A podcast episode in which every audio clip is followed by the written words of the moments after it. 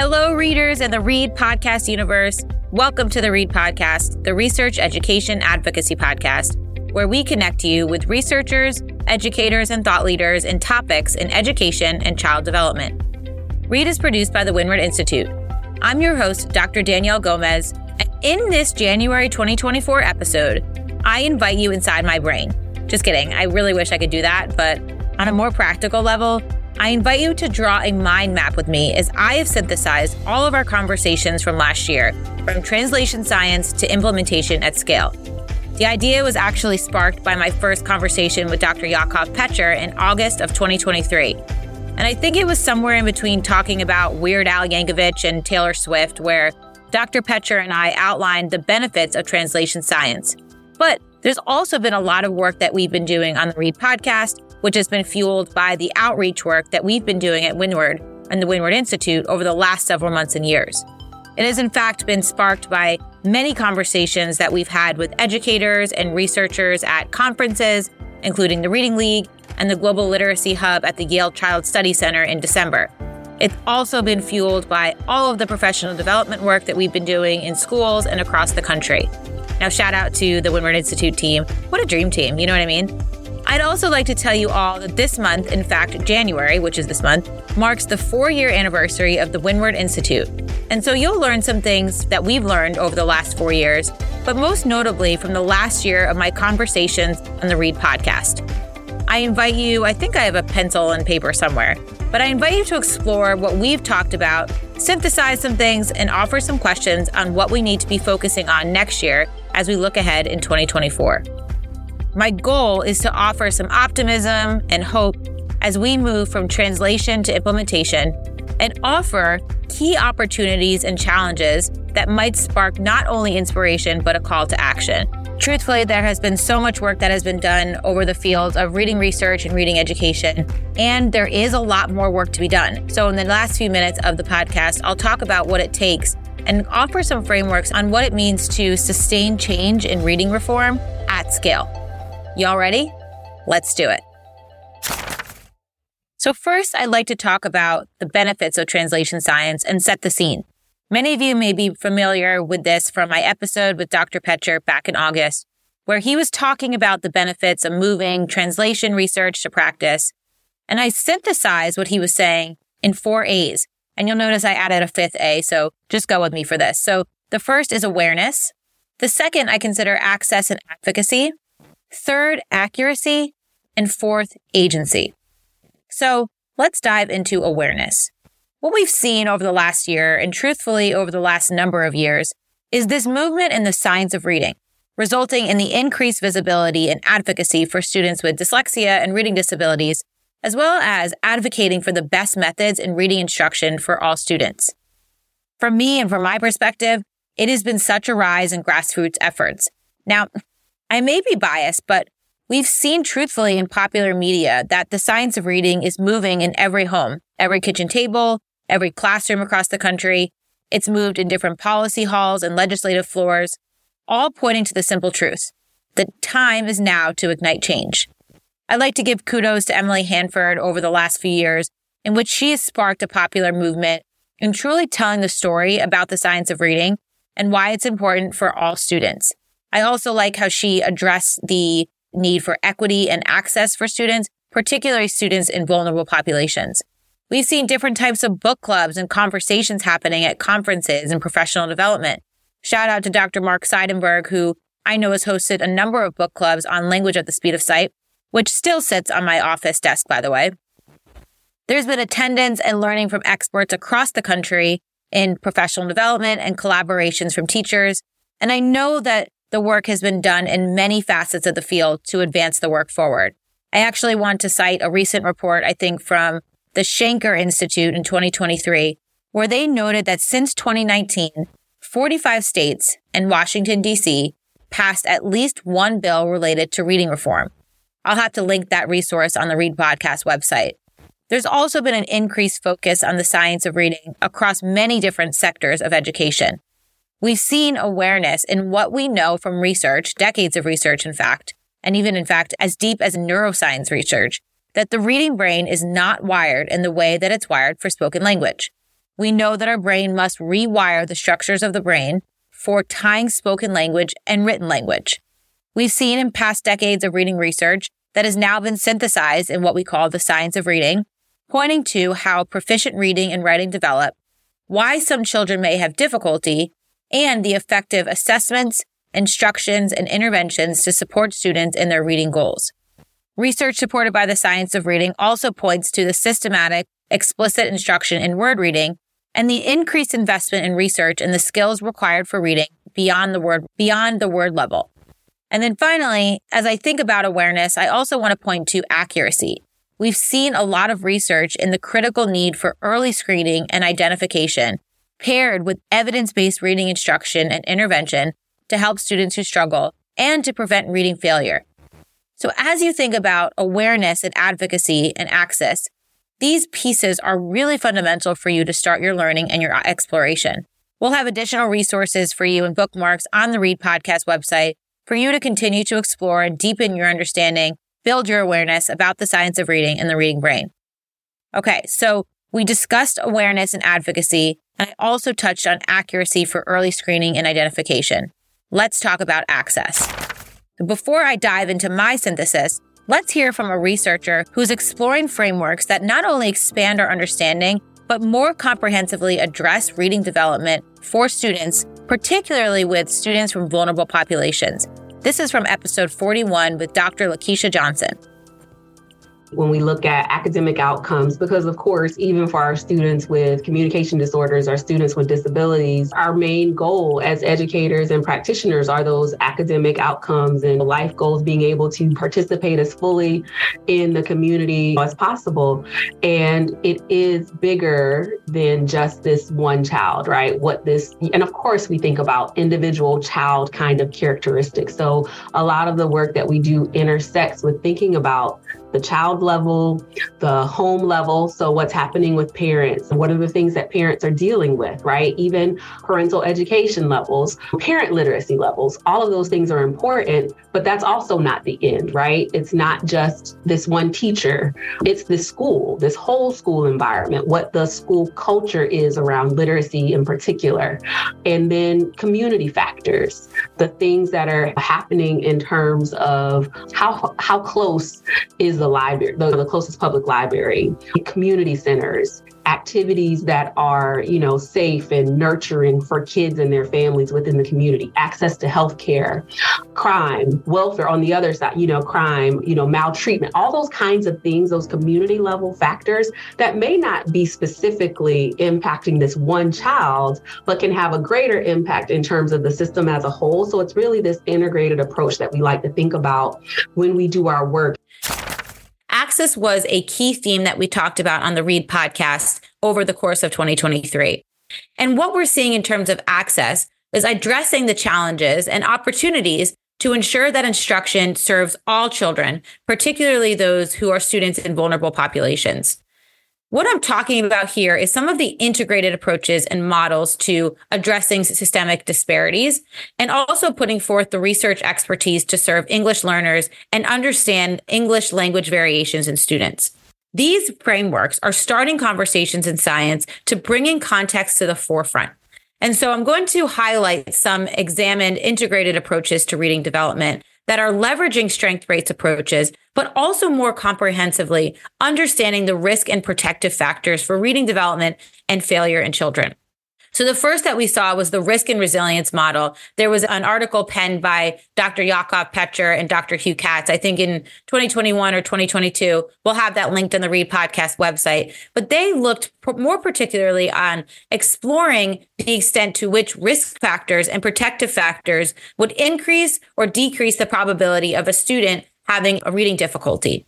Now, this is important because it more comprehensively looked at environment, right? And so a lot of researchers are looking at the relationship between neurobiological, genetic, and environmental factors. That is one different framework that would offer this exploration of risk and resilience based on risk and protective factors.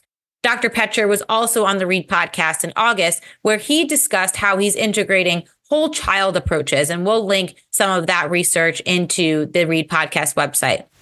Dr. Lakeisha Johnson also was a researcher at FCRR, who is the director of the village, that's bringing in this integrated approaches through ecological models to discuss and explore child development, particularly as it relates to reading. In fact, she um, co-authored a paper with Dr. Nicole Patton-Terry and colleagues titled, let me get the title of it, Building a Framework to Understand and address vulnerability to reading difficulties among children in schools at the United States. So what we saw in this paper was how some of the colleagues from FCRR were applying ecological models and particularly phenomenological variants of these models to understand vulnerability and access that may lead to reading development. The researchers and the frameworks that I just mentioned are just a few examples of how the research field is looking at reading development and failure through an interdisciplinary lens by looking specifically at the relationship between neurobiological, genetic, and environmental factors. So Dr. Fumiko Hoeft is another researcher who's doing this work, and Dr. Laurie Cutting is looking at the role of executive functioning. And we also see these implications for mental health as we highlighted the work of Dr. Amy Margolis at Columbia University in the 2023 community lecture.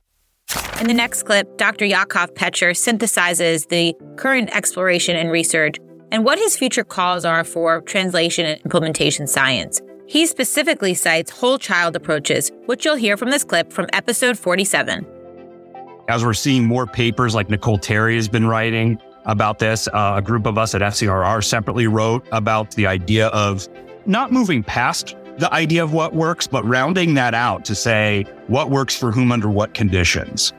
Right. That I was just starting to get exposed to other theories and other ideas that then when I kind of saw a whole child, which, you know, the definition of whole child, it, it's, it's not very concrete yet, like, yeah, but yeah. it's a bit more encompassing that I thought maybe there are some of these constructs that are either part of what I'll call like popular psychology and there's emerging evidence or there's other domains like trauma that you mentioned that maybe we haven't studied as much in terms of what role does that have in helping us understand why kids differ in reading and language. The final piece I want to highlight in these four A's of translation science is agency. And what I mean by agency is this empowerment for educators, families, and caregivers on how we understand and continue to seek information and learning to ultimately serve their, our children, whether it's in the classroom or at the kitchen table. The important caveat is that there is much to explore in the research field, particularly in the depth and breadth of research, with the goal of understanding all the facets of reading as it pertains to neurobiological, genetic, and environmental factors. And this learning is complicated. For example, there's much more to explore about the relationship between processes like language and the role of implicit learning and comprehension. And in fact, there was a great paper by Dr. Emily Solari and her colleagues in 2020 about translational science, where they offered this roadmap to the science of reading. And so I encourage you to check out that paper. And so, speaking of agency, I want to focus on instruction related to how we understand comprehension. Many Read podcast episodes from 2023 focused on language, vocabulary, and comprehension. And so I want to synthesize what I've learned and focus particularly on coherence. Okay. So, what I mean by coherence, and as I'm talking, I encourage you to think much more broadly at the macro level, looking at your perhaps instructional practices and looking at curriculums, but also understanding how curriculum coherence could look on everyday routines. Like, what is a language that you're consistently using your students? What are those routines that you're reinforcing coherence, right? How are you structuring your day? One way to look at coherence is particularly as it relates to comprehension and language skills. Let's hear from an expert, Dr. Shayne Piasta, who talks about the importance of this integrated approach between word reading skills and language skills. This clip is from episode 44, The ABCs of Early Literacy Learning and Teacher Knowledge with Dr. Shayne Piasta. I think it is important that within teacher preparation as well as in service professional development, we are showing teachers how different literacy and language skills are interrelated. We are helping them understand how that can occur actually in practice and giving them opportunities to try that out in practice and get feedback.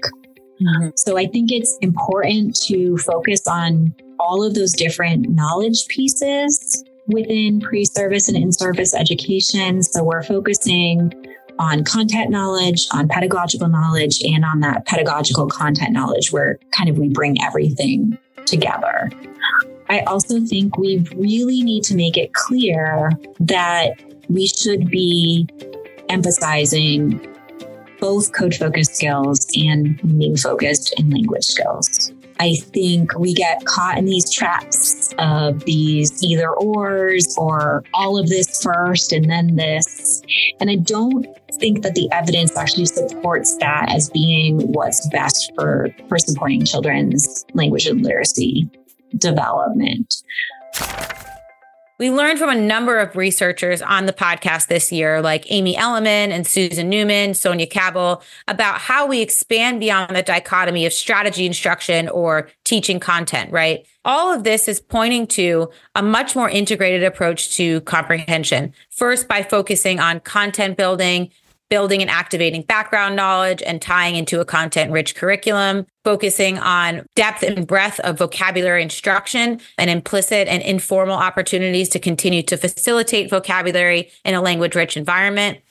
We see focuses on literacy knowledge building, such as looking at text structure or text complexity. A lot of research has also pointed to the reading writing connection. And in fact, Dr. Steve Graham and his colleagues have conducted a number of meta analysis that is focusing on the benefits of an integrated approach to reading and writing. There is a role for skill and strategy instruction within an integrated framework. And then, of course, what I like to think about is this focus on oral language. That language transcends every curriculum, every content area, every academic and social interaction that a student has. And so language must be considered at the forefront for instruction within this, within this integrated approach.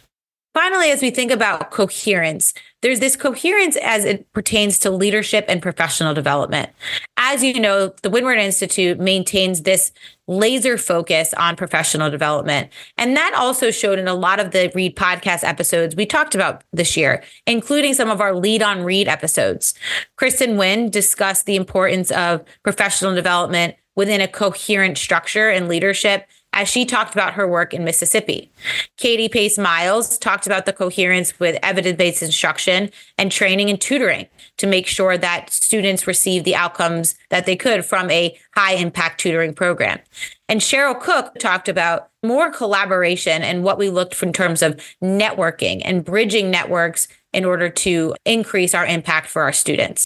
What I've loved about our conversations on Lead on Read is that our guests have highlighted not only the skills of effective leaders, but the needs that organizations need to sustain change.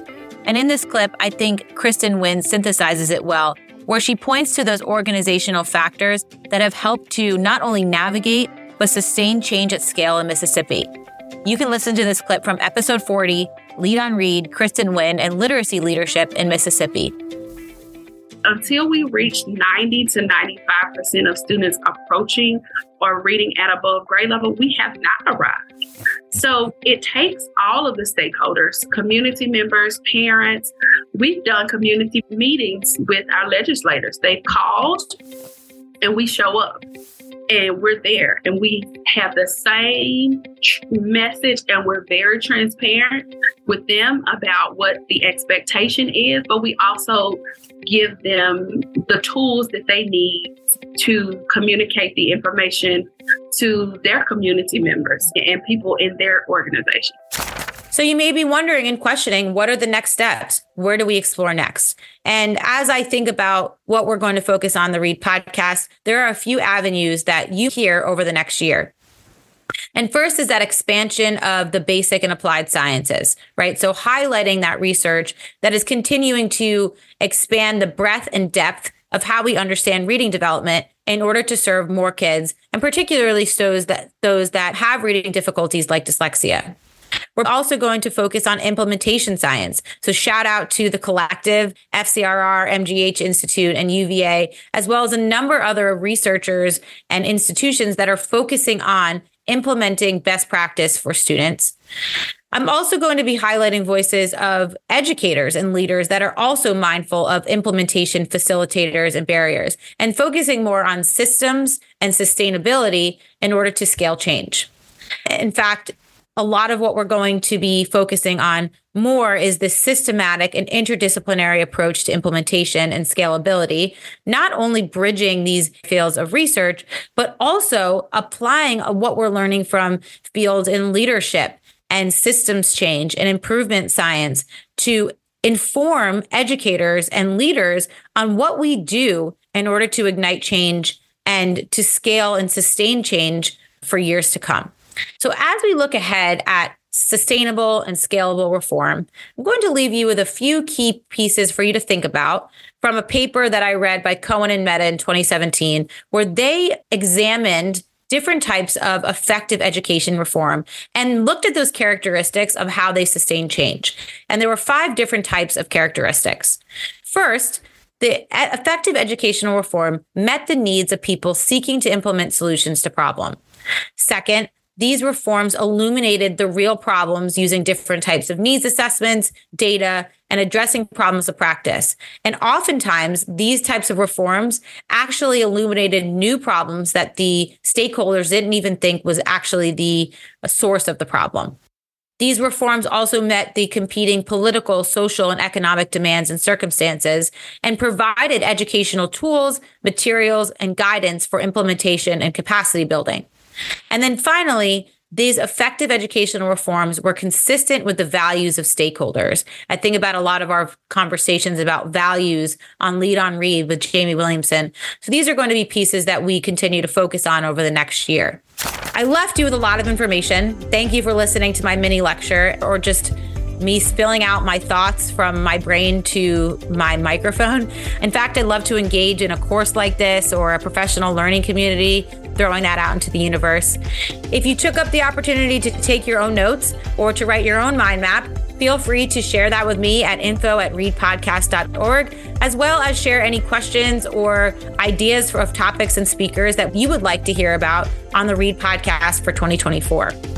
You can also find the Windward Institute pages if you visit thewindwardschool.org slash WI or like or follow any of our social media pages.